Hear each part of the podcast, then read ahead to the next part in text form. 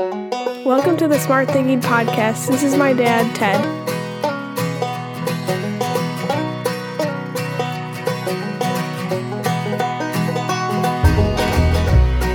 Welcome to the Smart Thinking Podcast. I'm your host, Ted Neitzke. Have you ever made a decision that you thought would be helpful only to find out that you did more harm than good, either personally or professionally? I think we all have. Some instinct within us tells us to do something, and then all hell breaks loose because we thought we were helping, and instead, uh, our decision had consequences beyond our reasonable thoughts or instincts. Well, me witnessing that happen again the other day sparked this episode as I saw what one man thought was a good idea, only to learn that he was very much upsetting a lot of people that he had never met. As leaders, it is our duty and obligation to be smart about our ideas and impulses. It is our responsibility to ask hard questions. It is our job to challenge the enthusiasm of ideas to ensure that they don't impact others in a negative way. Now, before I get into it, let's do our traditional reminder here of what it is that we are. We're leaders. Leaders who recognize that we have influence in everything that we do, how we act, respond, heck, even how we walk and dress. It all impacts others. Everyone is a leader because all of us have influence over other people. Because a leader is anyone with influence, and we use that influence in ways that we don't know because people are always watching.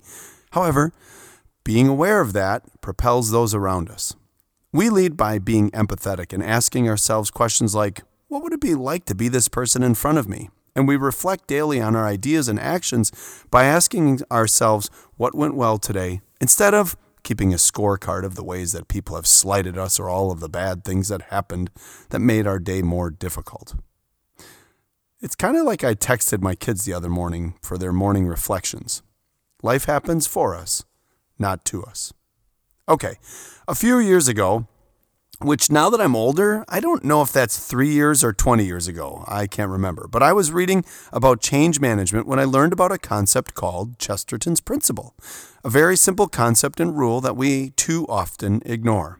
And in the world of change, well, I got to tell you, there's a guy named Chesterton, and he is as popular in the change management world as Newton and Isaac's rules are in physics. However, I find that it is too often that most of us have never heard of the principle, and anyone who works with others is in a new position or is charged with change, well, you should be talking about, thinking about, and acting on Chesterton's principle every single day. Now, before we get into it, I of course want to tell you a story to help you understand the principle.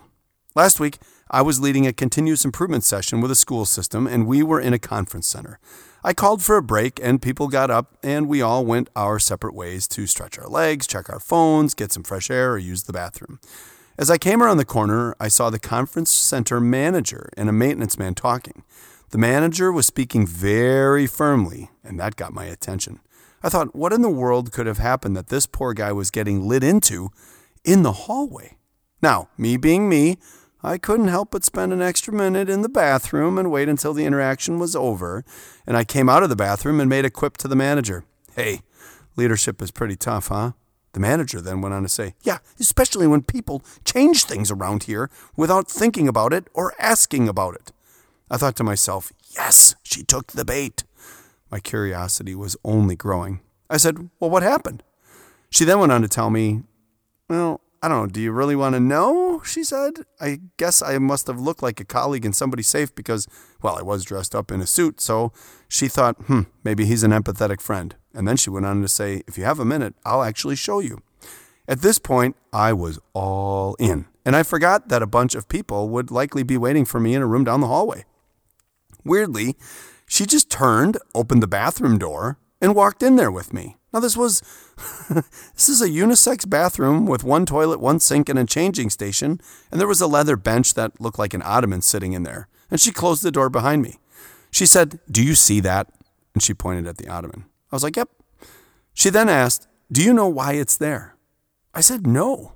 And actually, I wondered the same thing while I was in the bathroom before. It was a weird piece of furniture to put in the bathroom. It was really nice and was made out of soft leather and looked like two people could easily sit on it.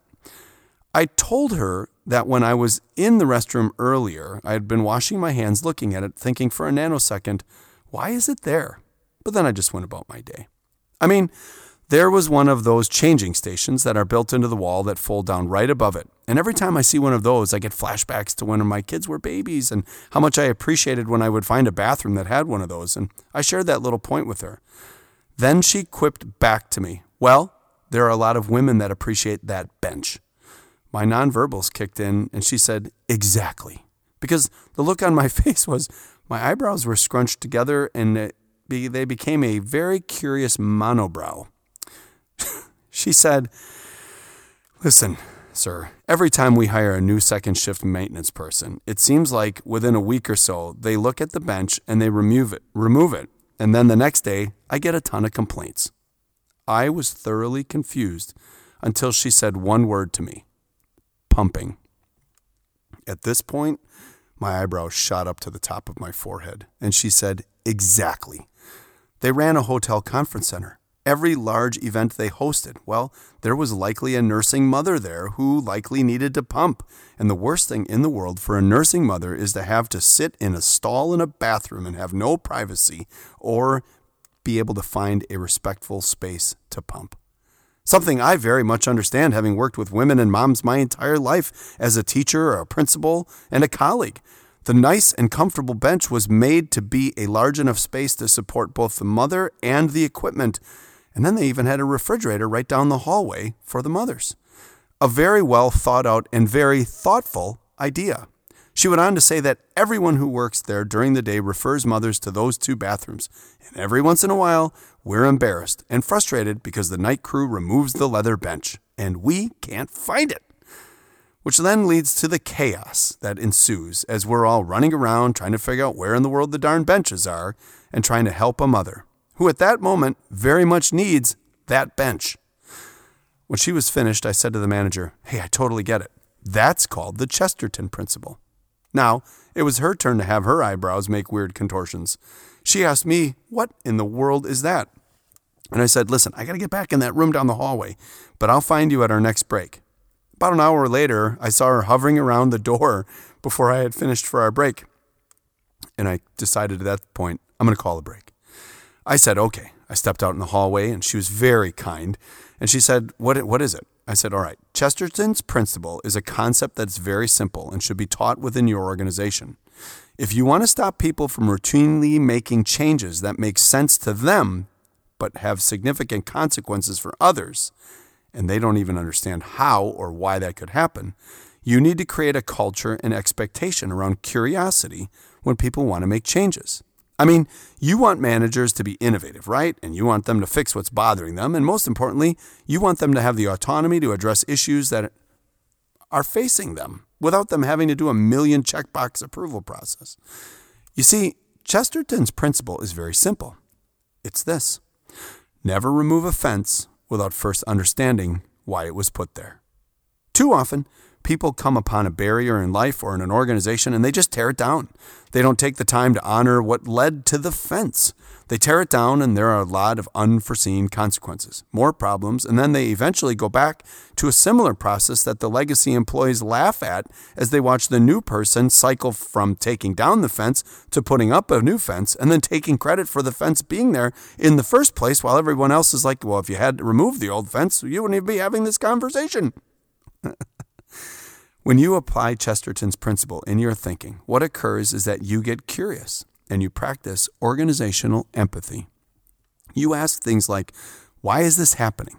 And what's the history? Whose idea was this and why did they do it? What resources were spent and what will happen if we change? The bench in the bathroom, well, that was the fence. It slows things down for the cleaning people, so it's in their way.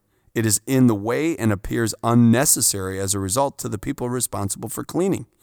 All of that makes sense when you say it out loud. I too would have likely been like, get that thing out of here, at least before I understood the rules of change management. Now, what is the issue here? What's the root? And who's at fault?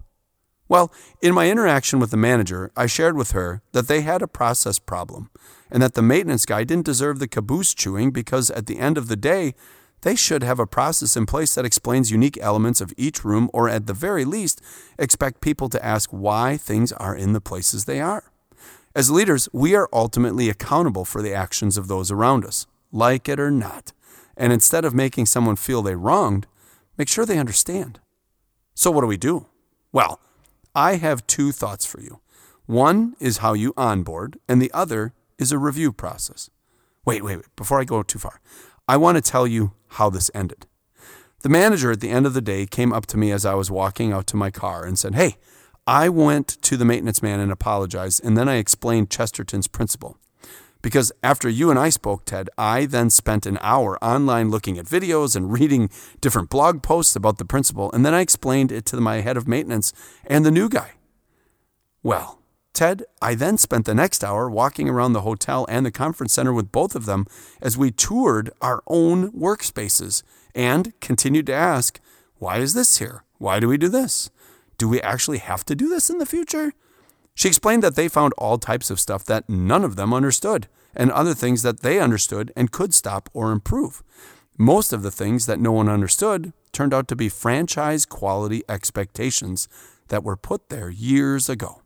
Does that sound familiar? Being curious about your organization is something that should be intentional.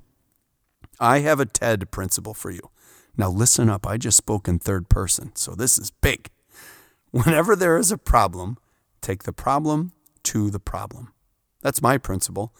That manager could have simply done what we all see all over the place. She could have just put up a big sign next to the bench that says, Do not ever remove this bench.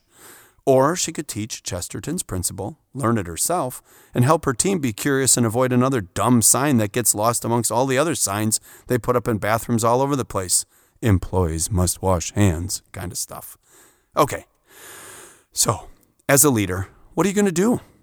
Well, whenever there's a change being requested to something that is a tradition within the organization, a policy developed by that last person, or a habit that exists, instead of blowing it up, ask why. Yep, the question mastered by every three, four, and five year old child on the planet why? Then check with your legacy experts on your staff or in your world and ask them, do you know why? To get the validation. This idea that all the people before you were ignorant or didn't know what they were doing is a great example of the arrogance of new leadership. I'm smarter than that last person, so I'm going to make the changes. I've never seen anything like this. This doesn't even make any sense. In my last organization, we would have never done it this way. Well, guess what? In your last organization, they came upon those rules because of the conditions that were there, and maybe the conditions in your new place are such that you shouldn't be touching anything yet. And when you do stuff like this, it's disengaging, it's frustrating, and it supports a narrative, a narrative about you. That is, if you're the leader. The second process is a simple one and should be done annually by a collaborative group of people.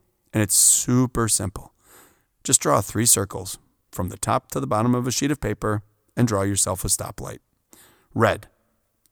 List next to the red stoplight what should we stop doing that is no longer relevant or applicable to the organization? Of course, this is only after you've answered why they exist for each of those items. Yellow. What are our opportunities for improvement or iteration? In other words, what are the things we're doing that might not always be needed, but can be improved? And finally, green light. We're going to keep these, and most importantly, we're going to explain it and make sure that they continue to be successful. Why? It is such a powerful premise, principle, question, and engagement opportunity for you through the change process. And so is the Chesterton principle. Understanding it, explaining it, and expecting why is a critical function of any team or organization. Hey, Ted, what if I'm not in a position to lead all of this out? Well, simple. Politely ask and advocate for this process. Maybe shoot this podcast to someone who is in charge. Introduce your leaders to the Chesterton principle. I mean, Gilbert Chesterton was a poet, essayist, and philosopher who took a common sense idea, made a metaphor, and taught the world to ask before changing, and he made it into a highly sustained and studied principle in business schools all over the world. Bottom line never destroy something that was put in place before you. Never change a policy without understanding why it was developed. And whatever you do as a new leader to a new group, don't get rid of a tradition that you do not understand. In the case of the bench in the bathroom, one person unknowingly did all of those things each time they got the job. People get pretty upset with change. And the reason is that most changes have not been explained. They shift traditions or they create more work because whatever we were doing before, well, we all learned it. We were used to it. And we don't want new stuff just because you're new. The principle is simple. Before instituting anything, ask yourself why and make sure everyone else understands it. Because if you're going to take down the fence, well, a bunch of buffaloes are going to charge right through it and right at you. So let's do some smart thinking. Describe where you can institute the Chesterton principle. List decisions you're facing that could apply the principle. And identify a lesson you've learned from breaking the Chesterton principle. That's it. That's the Smart Thinking Podcast. Hey, as always, thank you for listening. And please make sure to share and rate this episode. Also, go on to the CESA 6 website and search for Buffalo Leadership to see all of the tools that accompany all of the podcasts, as well as find other great opportunities for you to continue and grow and learn with me or my awesome team at CESA 6. And thank you to the Well Pennies for their great music. It's kind of fun. I got a cute note the other day from one of you who shot me a instant message on Facebook saying, I'm in my classroom putting up my bulletin boards, and I want to thank you for introducing me to the well pennies because I'm cranking them as I'm stapling. Now, there are so many examples of the Chesterton principles in all of our lives. Yet, change is necessary and it allows us to evolve and survive. There will be people who will weaponize this principle to defend and fight any changes, and it is important for you to see that coming and to call it out. There are fences that have outlived their usefulness and purpose. Absolutely. And there are benches in places no longer needed because new innovations have replaced them. So be cautious as a change agent to fully understand what is going on around you, but don't be afraid to take the risk if the change is necessary and needed. But remember, please make certain people understand that this principle is there and why it exists and that it is there because you will allow the change to now be received respectfully. You will now recognize the why. You will honor the change, the traditions, and the need for new policy by being thoughtful in your process. Every time someone throws out the old, well, why do we have to do this? Don't hear that as a challenge to you or your leadership. See it as an opportunity to improve and develop stronger understandings and do it in advance because they actually might be protecting a good fence. Or when you hear, why do we have to do this? Well, you can say things like, listen, if we don't stretch before practice, we get hurt. And when young people fire back, I never get hurt. Well, remember, you're young and flexible. And that is, of course, until you're not. This week, look at the challenges around you as an opportunity not to challenge people, instead to challenge your own assumptions. People are doing the best they can, and sometimes that's just simply not good enough. And that is a storm worth stepping into so that everyone around you finds success. The Chesterton's principle is simple it's guiding, and if everyone's on the same page and understands it, a lot of change will occur that is good. And yet, we will also preserve things put in place because of a great reason in our history and once before. This week, Let's be Buffalo and charge into the world looking for opportunities to ask the simple question, why? So that we all run into the storm together. Almost heaven, West Virginia, Blue Ridge Mountain, Shenandoah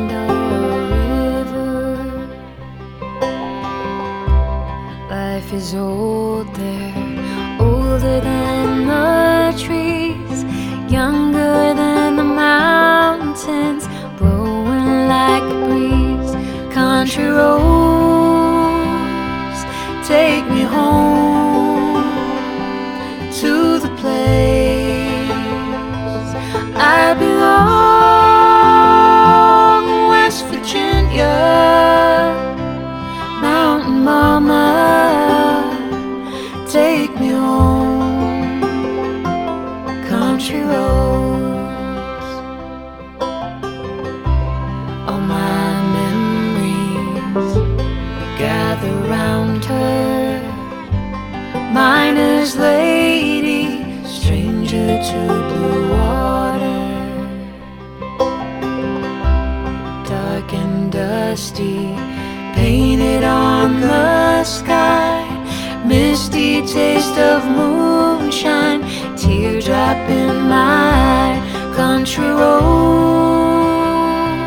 take me home.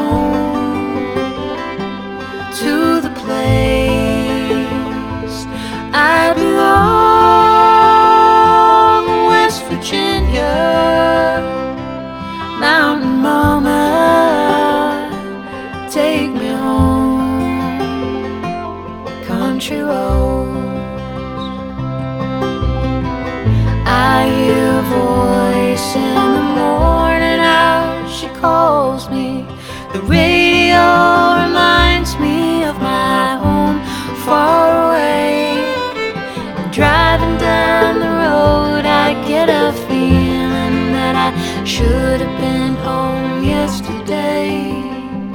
Yesterday, country roads take me home to the place I belong.